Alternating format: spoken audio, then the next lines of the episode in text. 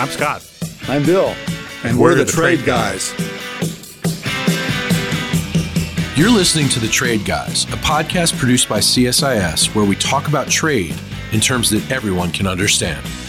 I'm H. Andrew Schwartz, and I'm here with Scott Miller and Bill Reinsch, the CSIS Trade Guys.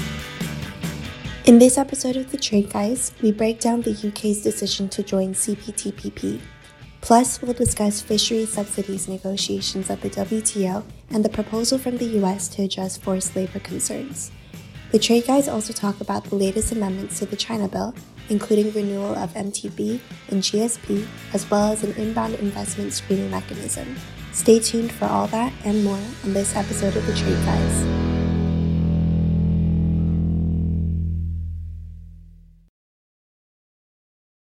Good morning, Trade Guys. Let's start off with the most recent news this week. Britain formally applied to join CPTPP in February, and today the United Kingdom officially got the go-ahead to begin the process of joining the CPTPP trade bloc. This seems like a good development for the UK, but I'm interested in hearing what your reactions are to the news. Well, look, this is, I think, very positive for the UK. It was both considered in advance and predicted by some internal observers. I would note that there's a good friend of both the Trade Guys and CSIS and a great New Zealander named Tim Groser, who was the trade minister for New Zealand from, I believe, about 2008 to 2015, so was really responsible for a lot of the negotiations of the Trans-Pacific Partnership. And then he became New Zealand's ambassador to the U.S. for a few years. And while he was ambassador to the U.S., the Brexit took place. And one of Ambassador Groser's predictions was that if Brexit were to be executed, that Britain would enter TPP and that the structure of the agreement was designed to accommodate that. So despite the fact that Britain itself is not a Pacific nation in any geographic way, it was at least foreseen by some of the people involved at the creation. So look, I think it makes TPP or CBTPP, the unpronounceable acronym, a more influential group going forward because it adds more heft to the decision-making of that block of traders. So Japan is the largest of the partners today, the 11 parties to the agreement. Japan's roughly a $5 trillion economy, still the third largest in the world. The UK is about half that size, 2.6 trillion, roughly speaking. It's the number 5 economy in the world. Prior to this announcement, Canada and Australia were the next two largest partners. They're both about 1.5 trillion, roughly speaking, in GDP. So it really adds that additional heft, and it is, I think, entirely consistent with the UK's long-time approach to international trade. They've always been a sort of a seagoing, open economy, and I remember Churchill telling de Gaulle that if Britain was ever forced to choose between the continent and the deep blue sea, that they would take the deep blue sea. And so for me, this is a consistent move. Good for Britain, revealing once again that probably the greatest unforced error in American trade policy since Smoot-Hawley was the failure for us to adopt TPP. It was a bipartisan failure. It played out over the course of 2 or 3 years, but that's where we are. Yeah, I was going to pick up on that last point. I mean, I think Scott's right about the significance for the UK, and it's impressive that they're looking that far abroad and they're looking outward. But it contrasts fairly sharply with the United States, at least in trade terms, appears to be looking increasingly inward. You know, the conversation in the administration is about Buy America. It's about reshoring. It's not about reaching out. We've talked a little bit about this before. They're much more focused on the distribution of the benefits of trade and making sure everybody gets their share, which is important. But in the process, they're ignoring creating new benefits and the possibility that there might be more to distribute. We missed the boat when Trump pulled out of TPP, no question about it. And it looks like we're going to miss it again. And the UK action, I mean, contrasts rather sharply with ours. And what it will do, I think, in the region is reinforce, sadly, the idea that the U.S. is fading.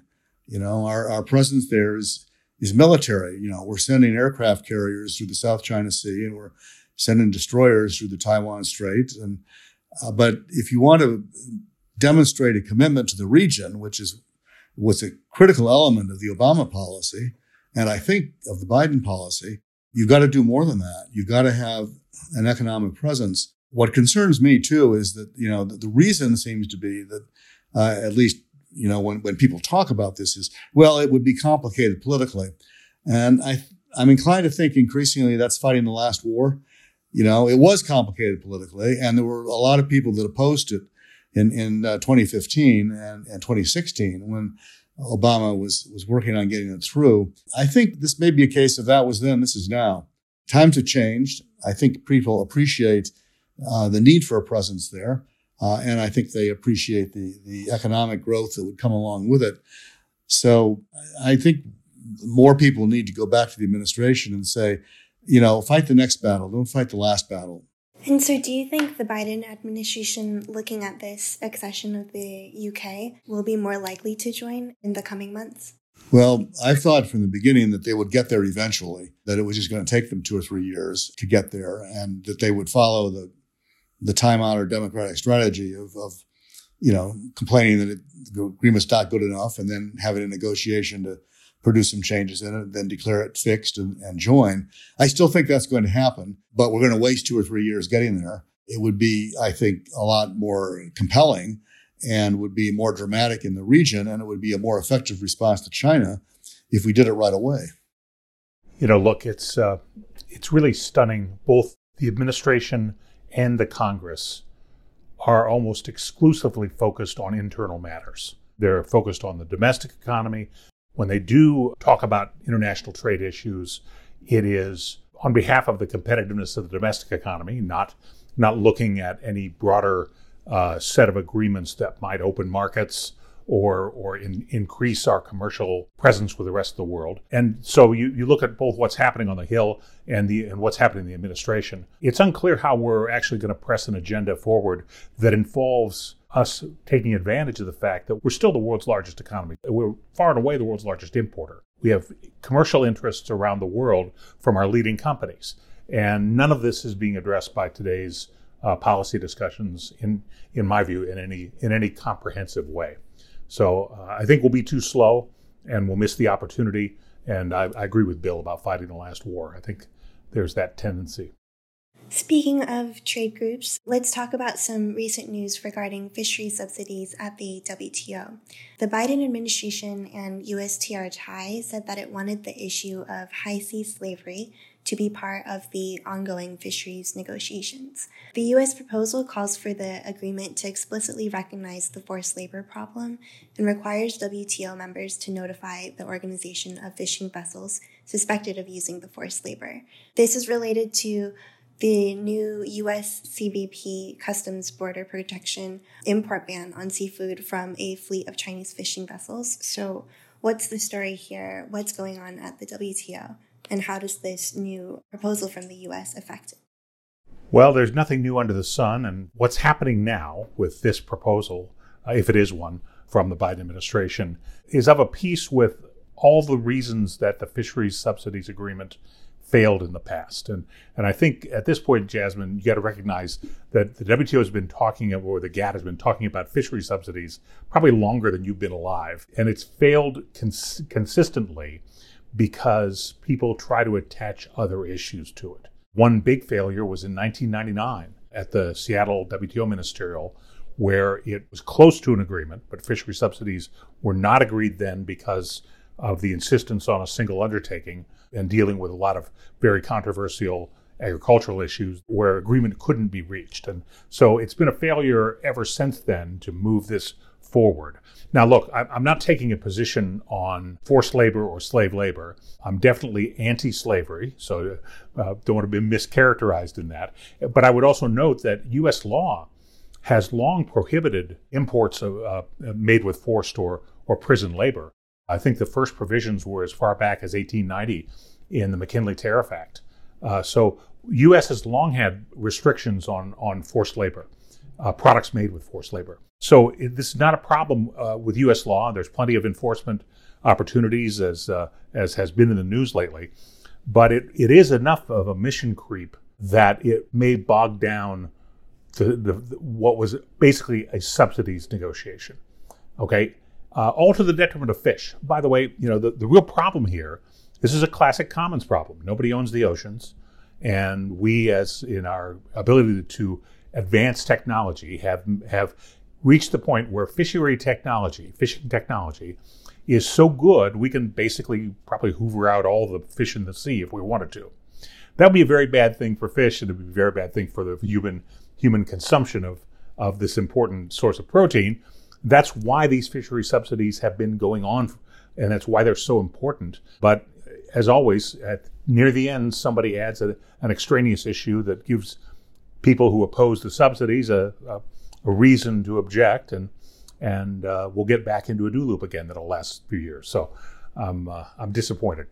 It'll be interesting to see how it plays out. I mean, I'm waiting for the country to stand up and say, wait, we support slavery, and we don't want to tie this agreement down because we want to continue enslaving people. Not going to happen. Everybody's going to be against slavery. But of course, that doesn't mean that it's going to sail through. There will inevitably be a debate over what does that mean? What does forced labor mean? How do you determine if it is taking place? Who determines if it's taking place? Because the people that are doing it will inevitably deny it. So how do you have a process or a regime for trying to figure out what the truth is? And then, of course, if you do end up deciding that somebody has engaged in this horrible thing, what do you do about it? And what will the agreement permit countries to do about it? So the argument will be over, people that want weak penalties as opposed to people that want strong penalties, people who want countries to be able to make unilateral declarations about others' behavior, and other people that wanted, a process in which they can object and block in specific cases.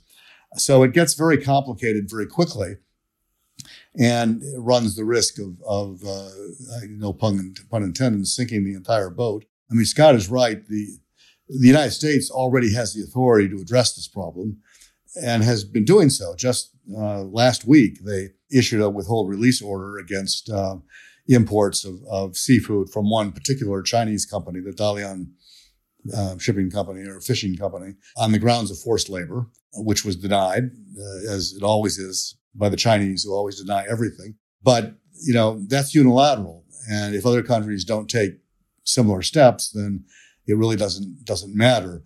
That particular company's most recent shipments into the United States were very small, actually, because the company has financial problems of its own. But in the past, they've been very big, like I think $21 million, as I recall, in 2018. So, it's been a big deal.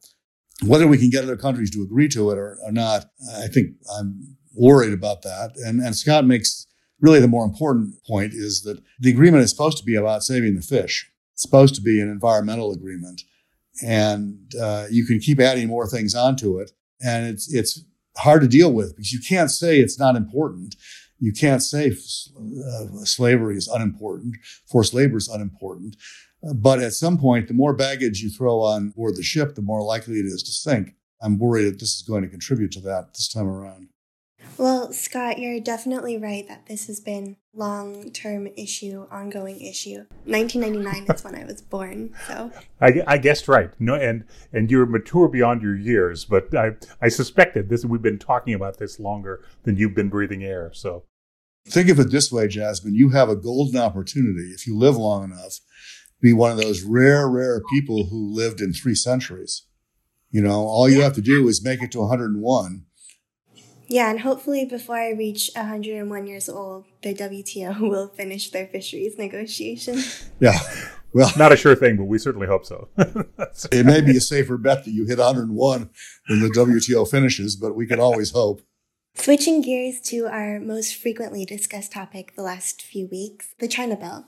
So on Thursday, the Senate voted overwhelmingly to approve an amendment to the U.S. Innovation and Competition Act.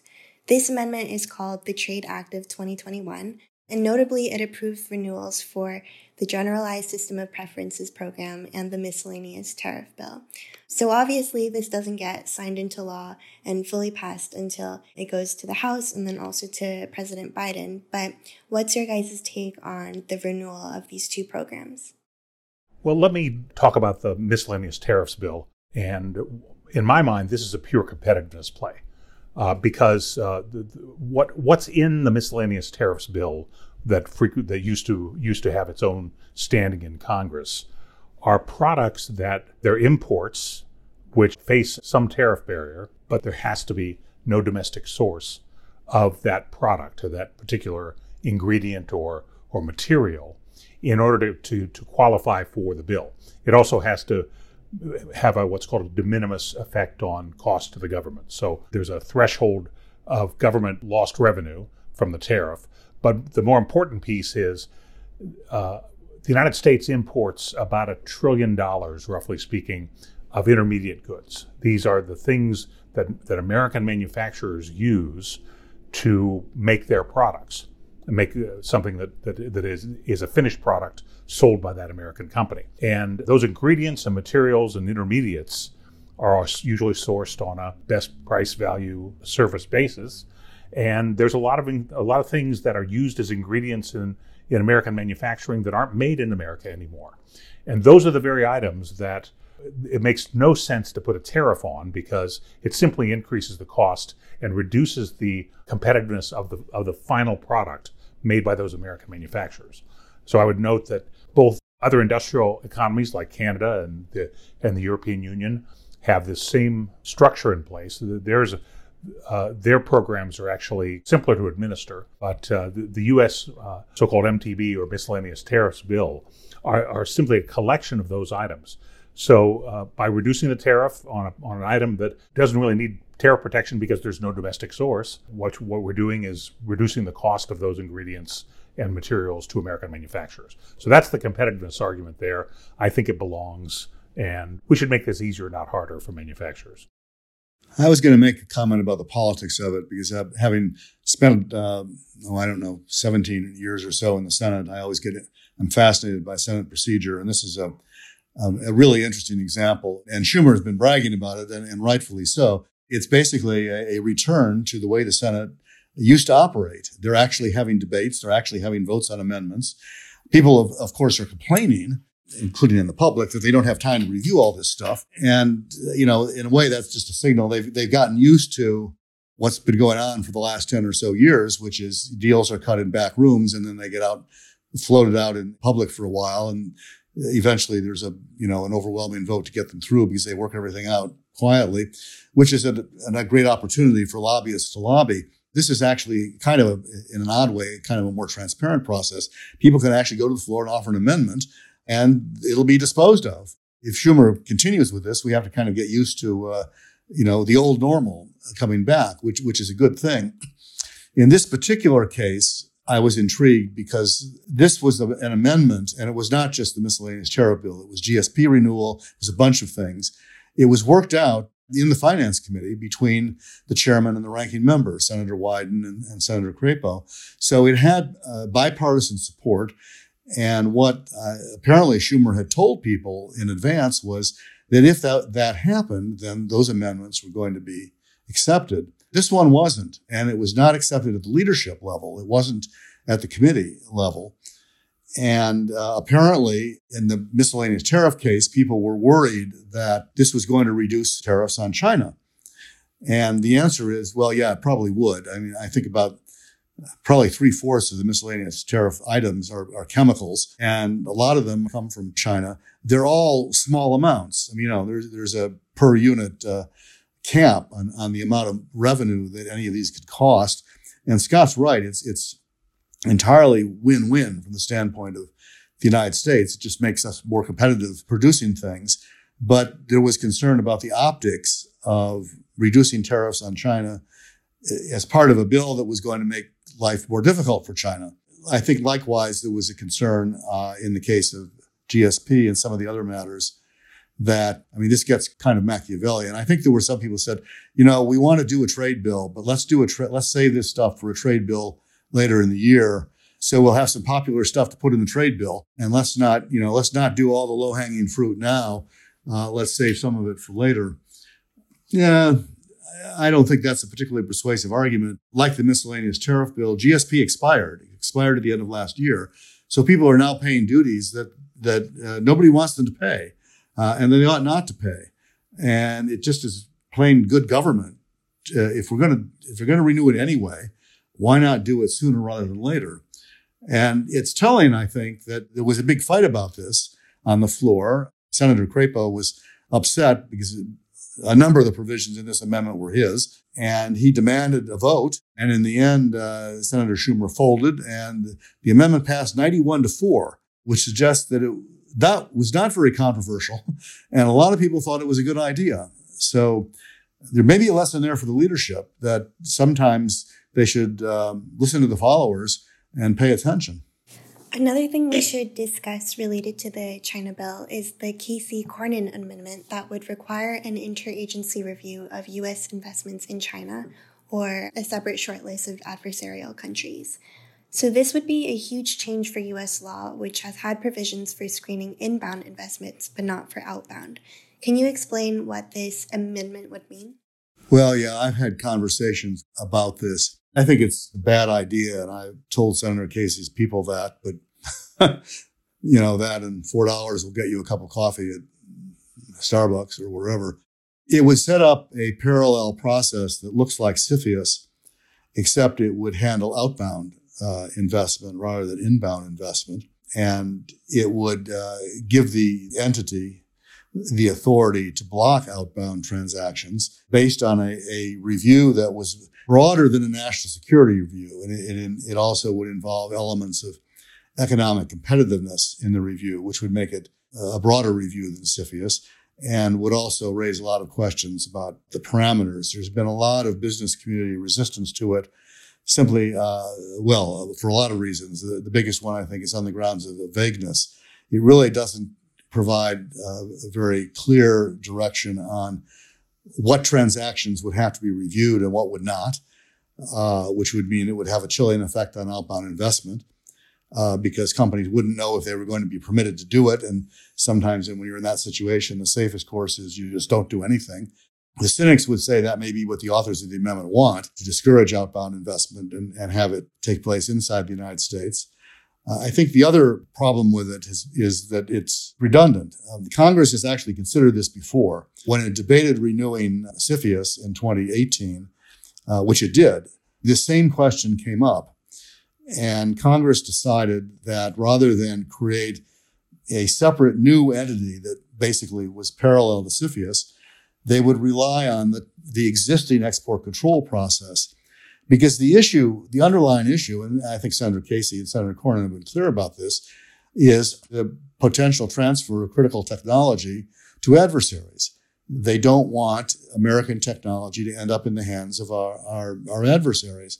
That's a legitimate objective. They're concerned that an outbound investment might end up involving the transfer of technology.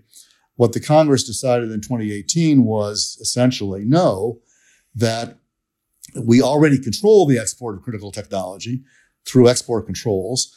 And if that's the problem, we should just focus on the problem rather than focusing on the money, which is what an investment issue is at its core. And that rather than trying to block the entire thing, the entire investment, the entire company involvement, let's focus on blocking the technology that we don't want to be exported. And we already have a mechanism to do that. So I think the business community's view, and a strong one, has been that this is unnecessary, redundant, and the way it's phrased is exceptionally vague and would have a chilling effect on outbound investment.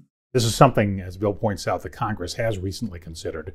We have an export control regime that covers the kinds of intellectual property or the core technologies that it appears the senators are concerned about. But what no one's done is demonstrated that the combination of our modernized export control regime and the sanctions regimes that we have available to the president under IEPA and other authorities are in some ways lacking. So but definitely this thing has scope problems written all over it because it is not the equivalent of CFIUS. CFIUS is an investment screen for national security only, okay? And it's developed that way. It's been reauthorized by Congress as a national security screen for inbound investment, not for general purposes or whatever a group of senators or a group of elected officials are concerned about this week. All right, so I do think the scope is a big problem. And look, here would be my advice to proponents of this.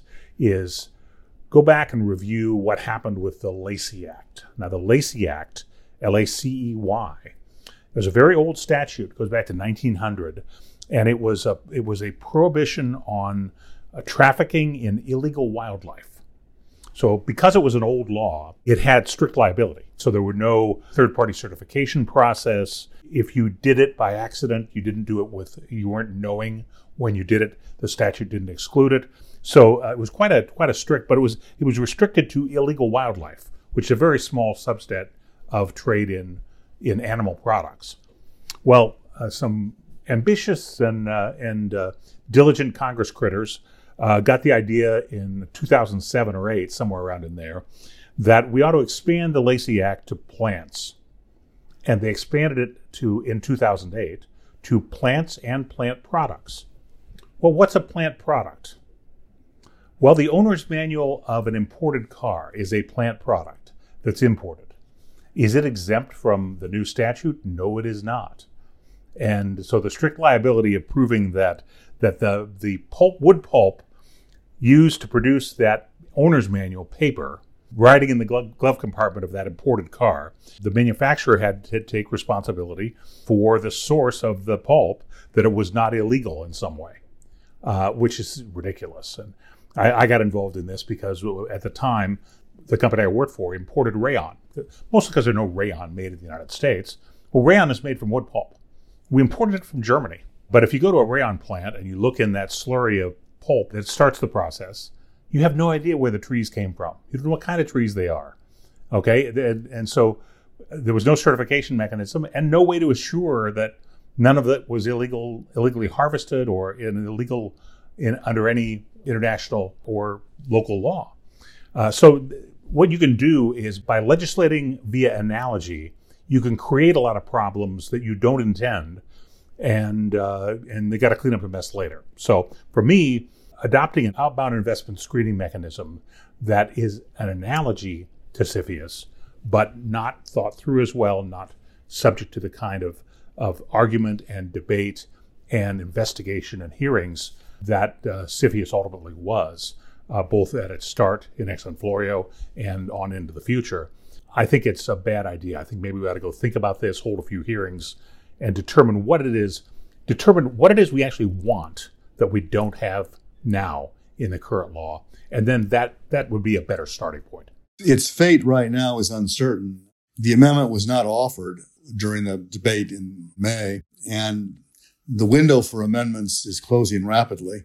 There's going to be a vote on one more when they reconvene next Tuesday. There is, at the same time, a manager's amendment being assembled, and there's speculation that the Casey Cornyn Amendment may end up as part of it. I think that's probably unlikely. Manager's amendments usually are reserved for stuff that's not controversial, that all senators have signed off on. This would not be in that category. There are some senators that have been clear in their opposition to it.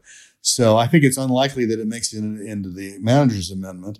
Maybe Senator Casey and Senator Cornyn can still find a way to get a vote on it, and then we'll see. And I have to say, if they can get a vote on it, more power to them. I think the Senate should be voting. That's the way to solve these problems. You don't do it in the back room. Let the senators vote, be counted, see what happens. I'm sure we'll continue to have updates to the negotiations and amendments that are being added by. Yeah, because the Senate is being the Senate, which is a good thing. The other thing we can talk about next week, nothing like doing a look ahead, is the WTO TRIPS Council meets formally on June 8th and 9th, and they're going to discuss the vaccine waiver, which we've covered in previous episodes.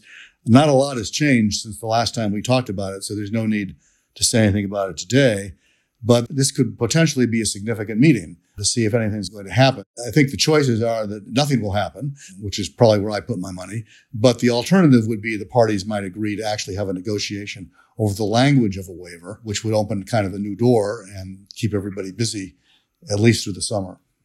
So we'll see. It's always something. Okay, thanks for a great episode, Bill and Scott. Talk to you guys soon. Okay, thank you. Bye-bye.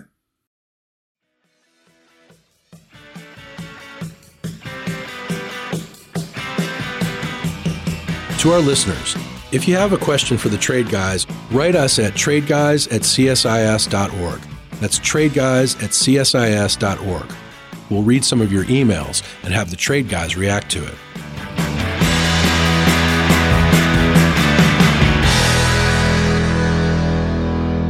You've been listening to The Trade Guys, a CSIS podcast.